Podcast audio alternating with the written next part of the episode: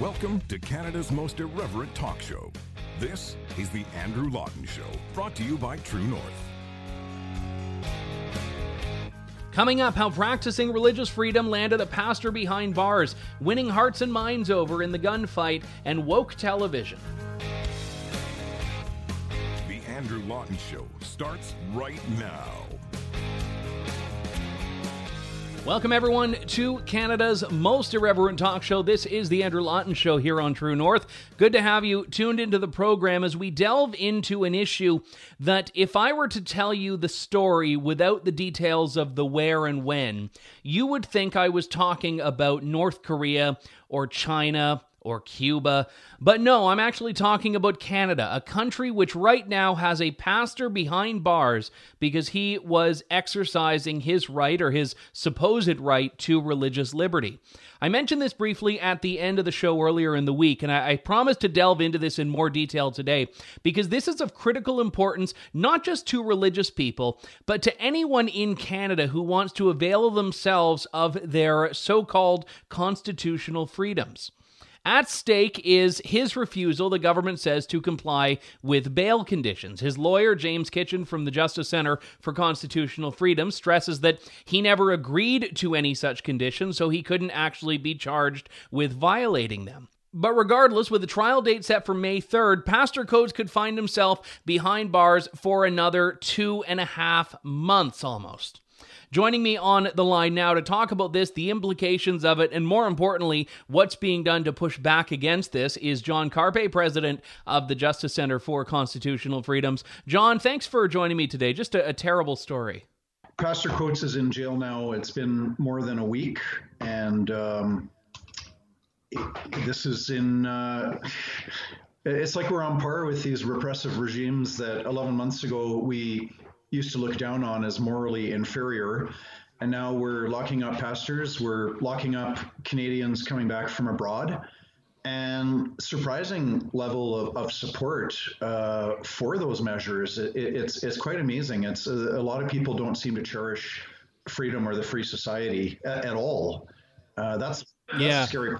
I mean, I had mentioned in my intro that if I were to tell the details of the story without giving the location, people would assume I was talking about one of those regimes you just mentioned, you know, North Korea, China, Cuba, but here we are in Canada. I noted a trial date has been set for May 3rd, so this could be another 2+ months of being behind bars here, notwithstanding the application for release that his lawyers put forward. But how did we get to this point? I mean, for people that haven't followed this, how do we get to the point where a pastor is behind bars in this particular case? I think it's fear of COVID. I think the fear mongering back in March of 2020 has been very successful. And once people are in a state of fear, they, to a large extent, they stop listening to facts, reason, logic. Fear diminishes our capacity to think. And when people are in a state of fear, they want a very simple solution that can be implemented immediately. They don't, you know, when you're afraid, that's not the time for nuanced, careful thinking about possible options and pros and cons. And so, unfortunately, the fear is being perpetuated by the government's propaganda machine, which is the mainstream media.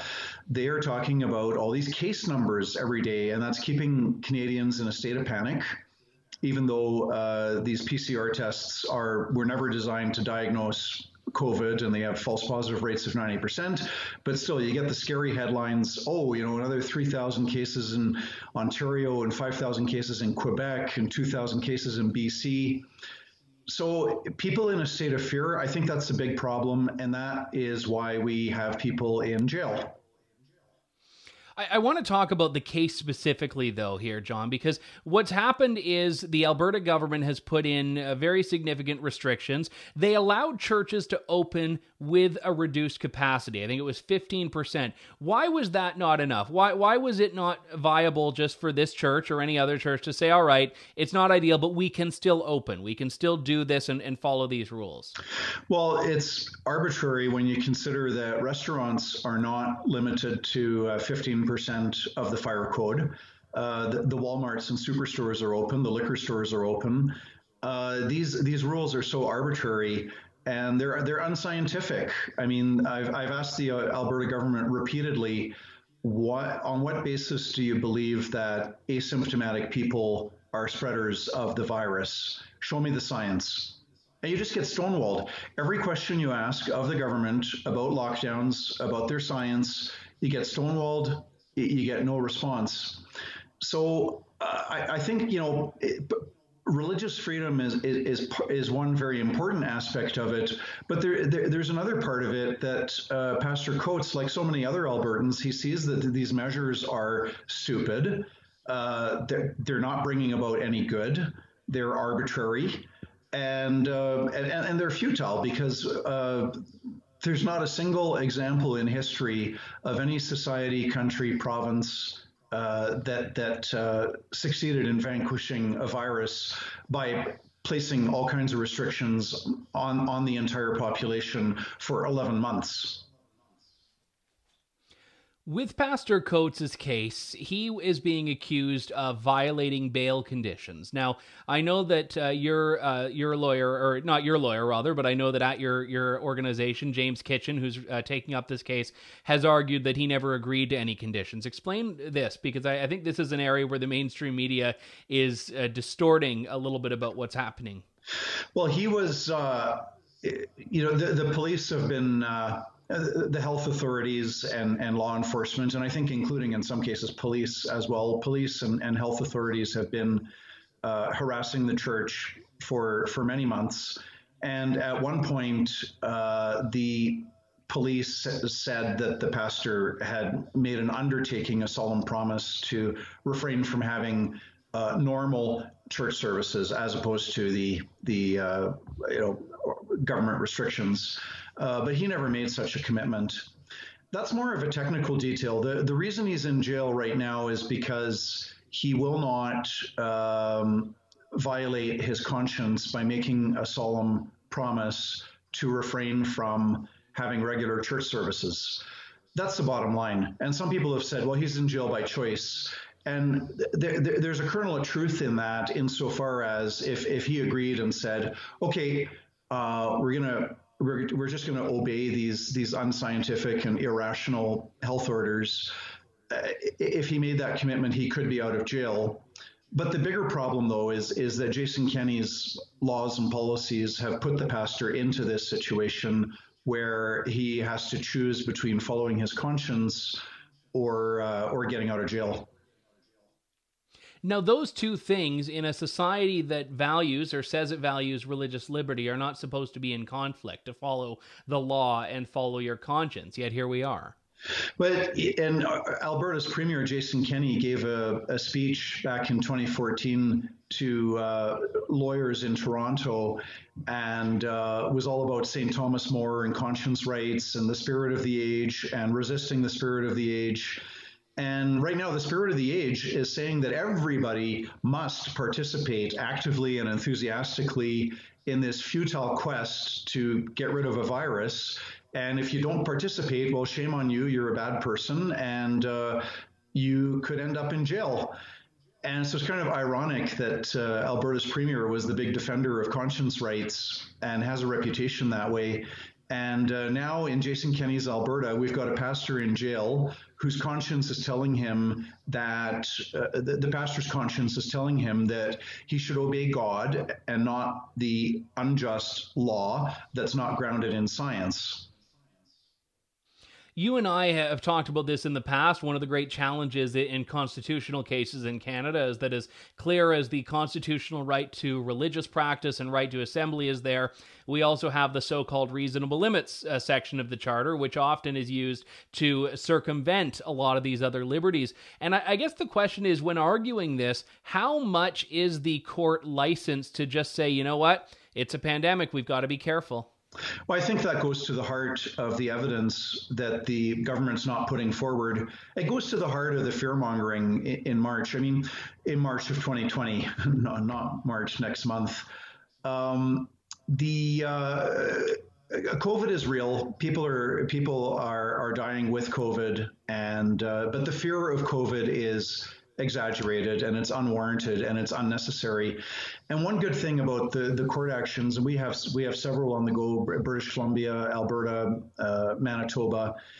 We are going to force the government to have to explain itself and come up with the science, and the government's going to be forced, rather than just asserting, oh, you know, the virus is really deadly, it's really scary, the lockdowns are working, the lockdowns are saving lives. Rather than just making these assertions, the government's going to have to back everything up with evidence. And even if we lose these court cases, it'll be interesting to see governments for the first time having to actually produce evidence to back up their claims. One of the things that the government used very early on in this is, well, you know, we don't know, so we need to be excessively broad and really cast a very wide net as we learn more about this. In your legal assessment, does that fly? Caution without evidence? Yes, on a temporary basis. But not a year in. And not when we've got all the facts. We know 11 months later, we know that the vulnerable population is, you know, somebody say 82 years old in a nursing home, already dying of cancer, heart disease, emphysema, diabetes, etc. So if you're in a nursing home and you're already dying, COVID's going to shorten your life by 4 months or 6 months or 8 months. However, we also know that children, youth, teenagers, 90% of the population, your chance of getting killed while driving a car is much higher than your chance of getting killed by COVID. So we know the facts, and in a courtroom setting, the government is going to have to produce these facts and then try to explain why we should all be afraid based on the facts. As far as Pastor Coates goes, am I correct that he is behind bars until May 3rd unless some court intervention happens that releases him prior to that?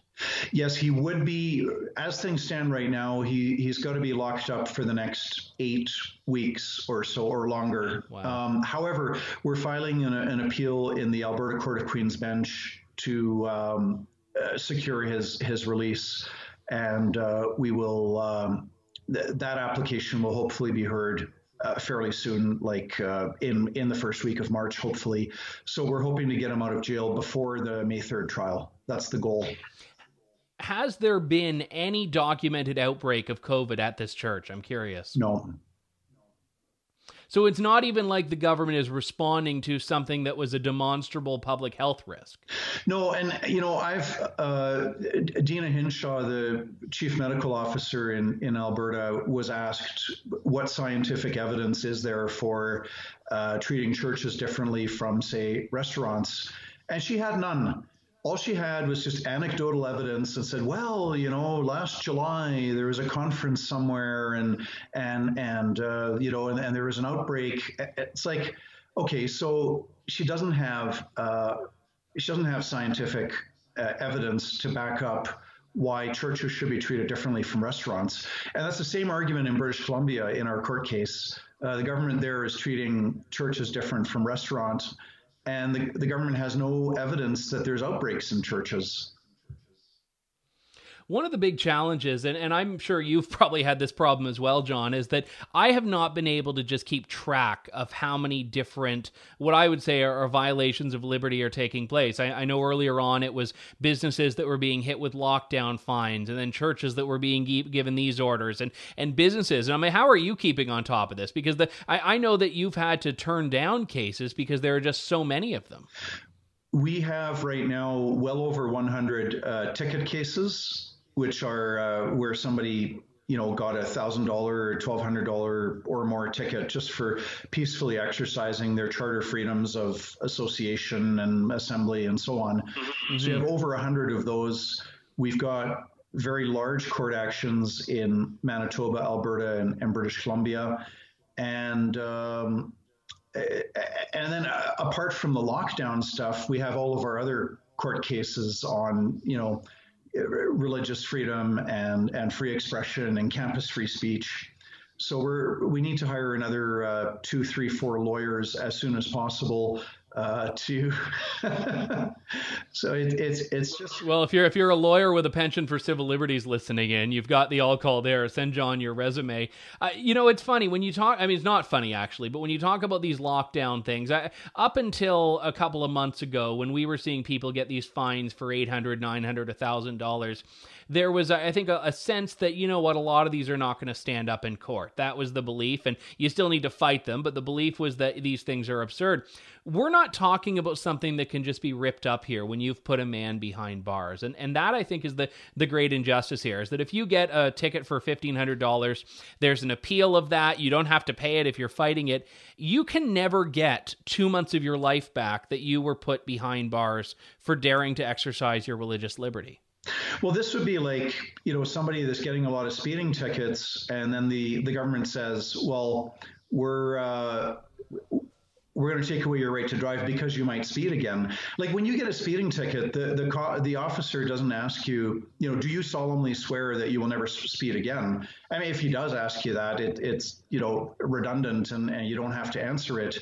But here the government's essentially saying to Pastor Coates, you have to promise to adhere to these health orders, and if you don't make that promise, you're going to be locked up. And that's very different from issuing more tickets and more tickets and more tickets, because as you said, the Alberta government could just issue more tickets to the church, and you know, we will defend against those charges, and the government's going to have a hard time defending its health orders in court. Yeah, and it says a lot about his character, by the way, that he was given the magic words to say that would not put him behind bars, and he didn't say them because he didn't believe them. Well, if Jason Kenney was here on this interview, you know, saying the magic words was like St. Thomas More refused to say the magic words, I recognize King Henry VIII as the head of the church in England. Those were the magic words, and he said, like, no, I cannot say that. And he lost his head over it. So, yeah, it's there's always the danger of tyranny in human history, and it's not limited to medieval England, because we certainly have it right now in Alberta today. Well, thankfully, we haven't gotten to the decapitation stage just yet, but as you know, history shows that heresy against the government has a very steep penalty. John Carpay, president of the Justice Centre for Constitutional Freedoms, thanks for taking up this case and for coming on today, John. Glad to be with you, Andrew. Just a horrendous case. Pastor James Coates of the Grace Life Church in Edmonton, still behind bars because he wouldn't tell the government that he, as a pastor, would not have church. We've got to take a break. When we come back, more of The Andrew Lawton Show here on True North. Stay tuned. You're tuned in to The Andrew Lawton Show. Welcome back to The Andrew Lawton Show. I actually spoke a fair bit a couple of weeks back about the Liberal gun bill, C-21, which is going after law-abiding gun owners. And I took aim at Conservative leader Erin O'Toole for giving what I thought was a very meandering and non-committal answer to what he would do for law-abiding gun owners. Now, that question and answer exchange was in a press conference Erin O'Toole held that I had dialed into, and it actually triggered a huge amount of conversation and in some case criticism towards Erin, but also to me in the gun community. I'm not going to relitigate all of it, but there were a lot of gun owners that were saying, hey, listen, Erin, you said you were with us in the leadership race. What's changed? And other gun owners who said, well, listen, this is just how politics works. He can't be the guy that's jumping up and down saying, I'm going to give the rednecks back their AR-15s. That's how it would be characterized by the media. Now, I get it. There was truth on both sides of this, but I was very pleased a few days ago to see Erin O'Toole give a very firm and committed position to guns. And I wanted to play that for you because this is exactly what I had said on the show last week I wanted him to do. This is what I said I wanted him to talk about, and I'm not saying he did it because I told him that, but I do think he realized, seeing a lot of the conversation online, that he needed to put his position on the record, and I'm glad he did. Take a look. The extent the Trudeau Liberals are willing to go to divide Canadians is disappointing and dangerous. Their latest firearms laws are no exception. The way the Liberals seek to demonize law-abiding firearms owners, while at the same time introducing new measures to actually reduce sentences for criminals charged with illegal gun offenses, is beyond confusing. Canadians deserve certainty and competence from their government. Let me be clear. An O'Toole government will repeal C-71, C-21, and the May 2020 Order in Council. I will review existing firearms legislation to ensure it focuses on dealing with criminals rather than making life more difficult for law-abiding firearms owners. I will restore mandatory prison times for criminals that use a firearm in the commission of a crime. And I will significantly increase funding for border security to crack down on illegal firearm smuggling. Right, back to work. Now, that is a perfectly sensible and actually a laudable commitment to firearms. He's saying we're going to roll back all the dangerous anti-fact and anti-gun owner policies that the Trudeau government has put in place, including the Order in Council last year, which summarily banned 1,500 models of so-called assault rifles, but also focus on where the crime is taking place, focus on border smuggling, focus on illegal trafficking of firearms, focus on guns that are being used in crimes rather than on law-abiding gun owners whose firearms have never been within 5 kilometers of a crime that's taking place. This is exactly what I wanted to hear, and I'm so glad we got it. I'm so glad we got an answer. Would I have liked it the first time? Yes, but if that's the position and it's on the record, well, he is the leader, then I'm very happy with it.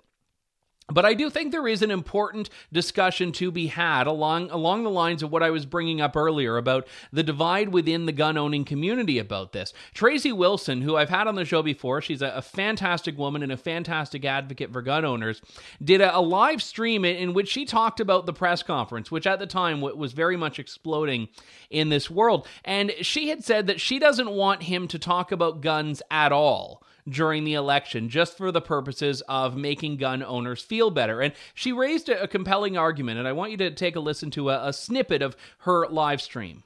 The title of this video is, I don't want Erin O'Toole to talk about guns, and neither should you. And here's why. Elections are not going to be won on giving guns back. Yes, we're going to vote for that because our guns are at stake here. But the average Canadian is not going to vote for us to get our guns back. In fact, they might actually vote the opposite. But there's an opportunity here. This week, Andrew Lawton asked, he's an independent journalist, he asked a question of Erin O'Toole during a scrum after a press conference. And he basically asked him to reaffirm the fact that he would overturn the OIC. And at the same time, he asked about overturning C-21, which are two separate topics, so it should have been separated because they're two different issues. But in any event, Andrew is a great friend to the firearms community. He's a gun owner, and I get it. We all want to feel better. We all want to have our fears and our insecurities subsided. You know, we just want to feel better, and we want to keep hearing that. But here's the problem. The rest of Canada doesn't. And this is going to be hard for some people to hear. And I get it, trust me. I worry about this file 24 hours a day. I eat, sleep, and breathe it.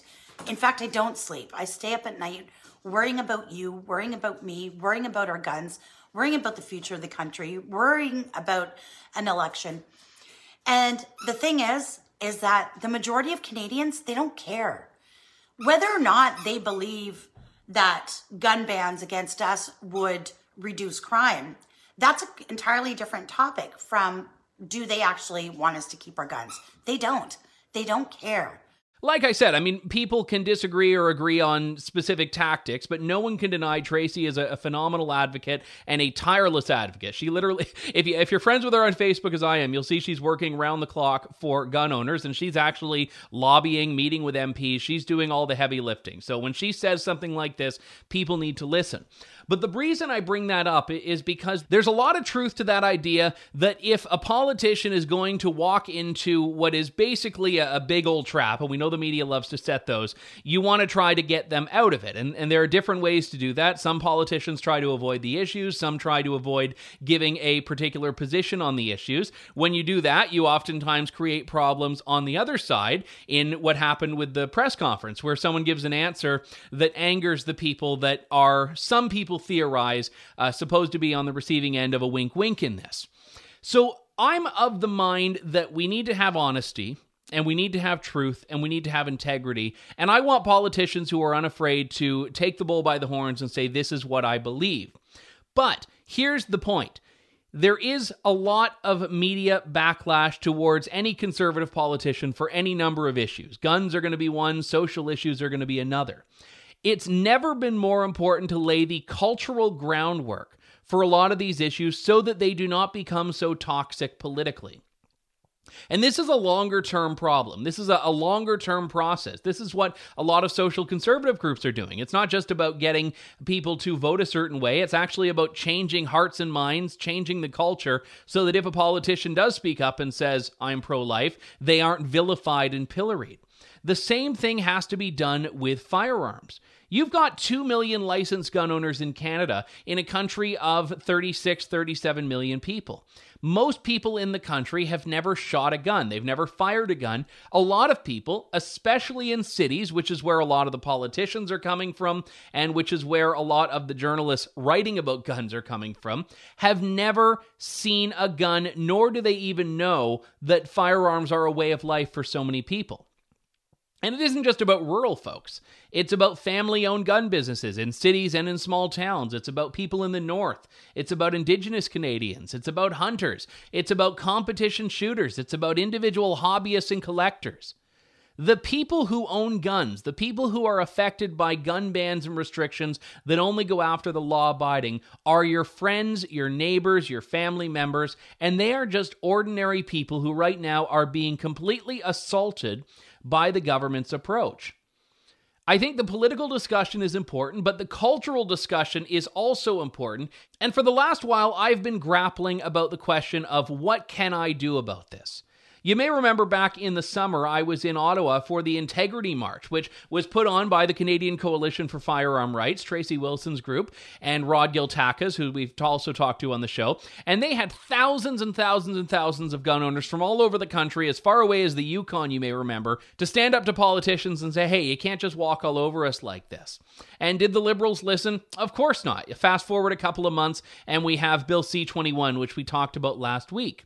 People in Canada who aren't part of this community need to understand that there is, in fact, a community and that gun owners are just people. They're not, scary gangbangers like Trudeau and Bill Blair would have you believe, but they're ordinary people. So the answer to that question, what can I do about it, came about in one way by producing a series that actually puts a human face and a human voice to all of these people who are targeted unfairly by Justin Trudeau's gun ban. We're proud to announce on this show a new series that's going to be coming out later this year in spring of 2021 called Assaulted: Justin Trudeau's War on Gun Owners. And production is actually starting on this next week. So I'm going to be down to just one show next week as I'm traveling, because we're going to be traveling the country talking to real people, real Canadians, and trying to explain the stories of the untold victims of Justin Trudeau's assault on firearms. Here's a little trailer we put together. I'm thrilled today to announce a brand new project from True North, a documentary series called Assaulted: Justin Trudeau's War on Gun Owners. It's easy to talk about guns in abstract terms. This is, in fact, what the Liberal government has been doing as it's enacted its crusade against lawful gun owners. They don't talk about the facts or the people. They talk about the guns, these big, scary things that are not particularly understood by mainstream Canadian society, and least of all, the media and the politicians who are trying to ban them. This documentary series will tell the stories of the people who are affected by these bans and restrictions: the family-owned gun business, sport shooters, individual people for whom firearms are a way of life. I'm going to be traveling the country, giving a voice and putting a face to these people, the stories of the untold victims of Justin Trudeau's gun ban. This is a project that has never before been done in Canada, which is why it is so necessary. If you agree and want to make this happen, head on over to www.assaulted.ca. That's www.assaulted.ca, where we'll have all the information you need. And remember, anyone who contributes at least $100 will have their name in the credits of each episode of the series. Assaulted: Justin Trudeau's War on Gun Owners, coming to True North, spring 2021. I'm excited about this project. I'm a gun owner myself. When I tell these stories, it's partially because I am a member of this community, and I want people to understand who aren't part of it why it's not something that the government can continue to scapegoat, and why this won't even succeed at enacting the government's objectives, which are supposedly taking guns off the streets, making cities safer, and so on and so forth. And as you saw in that trailer there, this is something that you can actually be a part of if you head on over to the documentary's website, assaulted.ca, www.assaulted.ca. There's information about how you can contribute to this. And remember, we're going to have credits at the end of every episode, and anyone who donates at least $100 will be in the credits on all 4 episodes. So I hope to see your name in those credits if you're able to give us a hand on this. Hugely important project. So glad to be doing it, and I know True North's whole team is looking forward to it. That'll be coming up later this year. We've got to take a break. When we come back, more of The Andrew Lawton Show here on True North. You're tuned in to The Andrew Lawton Show.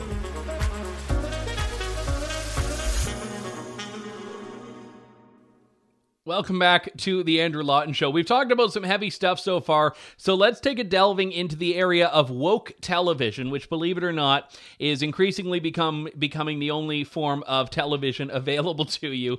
And a few stories in Canada. Now, the one I have to mention before I get into the Canadian ones is that The Muppet Show is now one of the trigger-warninged programs of the world. Yeah, The Muppet Show is now getting an offensive content alert on Disney+.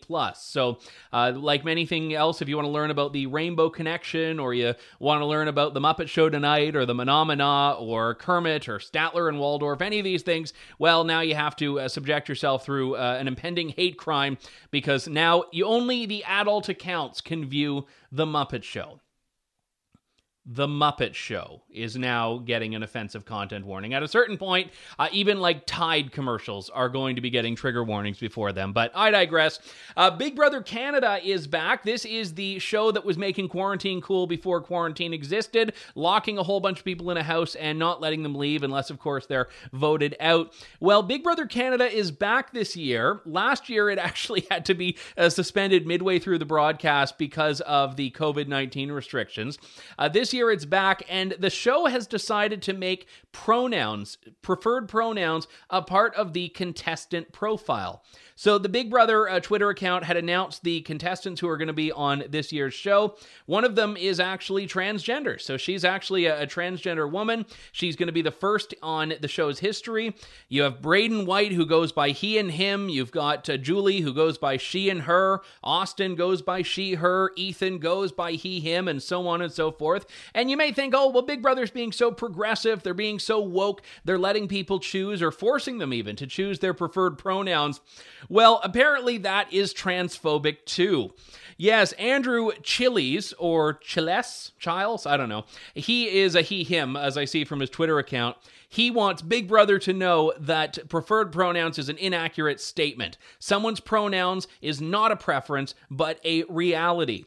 Beth says, I'm so excited you have a diverse and inclusive cast, but remember, preferred pronouns makes it sound like pronouns are a preference and that other pronouns are acceptable. This is harmful and causes misgendering.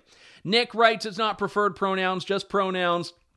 And Cody says the same thing. Preferred implies it's a choice. It's not a choice. So it goes to show that no matter how far you bend back, you can bend so far back that it's your back snaps, and you will still be deemed not going far enough, or actually making things worse. So anyone who is like a social media intern for a television network needs to understand, like, don't even bother. It's never going to fly. No one's ever going to like it, and that's where things are. And the problem, of course, with not even trying is that you go into the world of blatant and brazen anti-Semitism, as one Canadian show is being accused of. So I had never heard of this show. It has joined the legions of medical dramas like ER and Grey's Anatomy, which may or may not still be on. I honestly have no idea. But they had this scene that went viral for all the wrong reasons. Oh, the graft, where does it come from? It's called an allo bone graft. It's harvested from a deceased donor. But you want to put a dead leg inside of me? A goyim leg. From anyone. An Arab? A woman? Oh, God forbid, an Arab woman.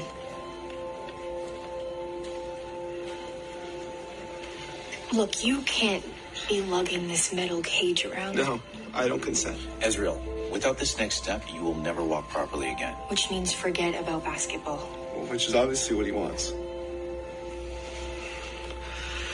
It's God who heals what he creates.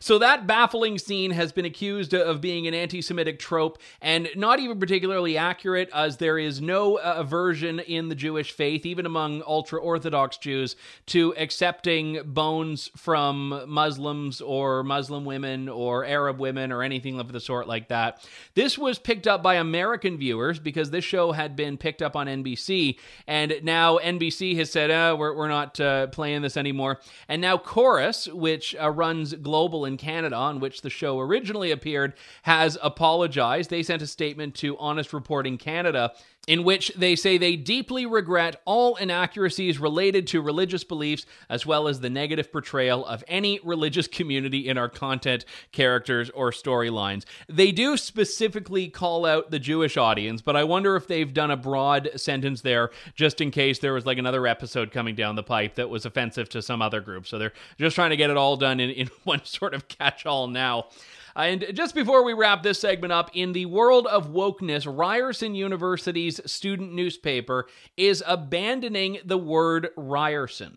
This is actually quite shameful, and if you're a student at Ryerson whose student fees are going towards funding this school, you should be protesting this. It used to be the Ryerson Review of Journalism, now it's the Review of Journalism. No, you didn't go mute there. There's a blank space. I don't know how you say it. Do I put a bleep over? Okay, let's try with a bleep. The Review of Journalism.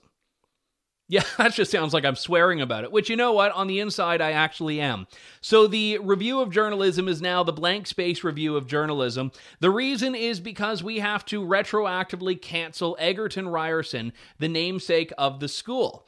This decision is currently until the end of the term, the end of the school year, and they're saying that they aren't officially changing the name, they're not including content that was previously published, but they want this year's publication to reflect that the name is under review, because they say that the residential school system, which Egerton Ryerson was a part of establishing, was part of a cultural genocide, and the Truth and Reconciliation Commission calls on journalism programs and media schools to require education on the history of Aboriginal people. So they say that because the university has no mandatory education, all of the members of the Review's masthead have decided they're going to just purge their title while they understand the direction they're going to go in the future.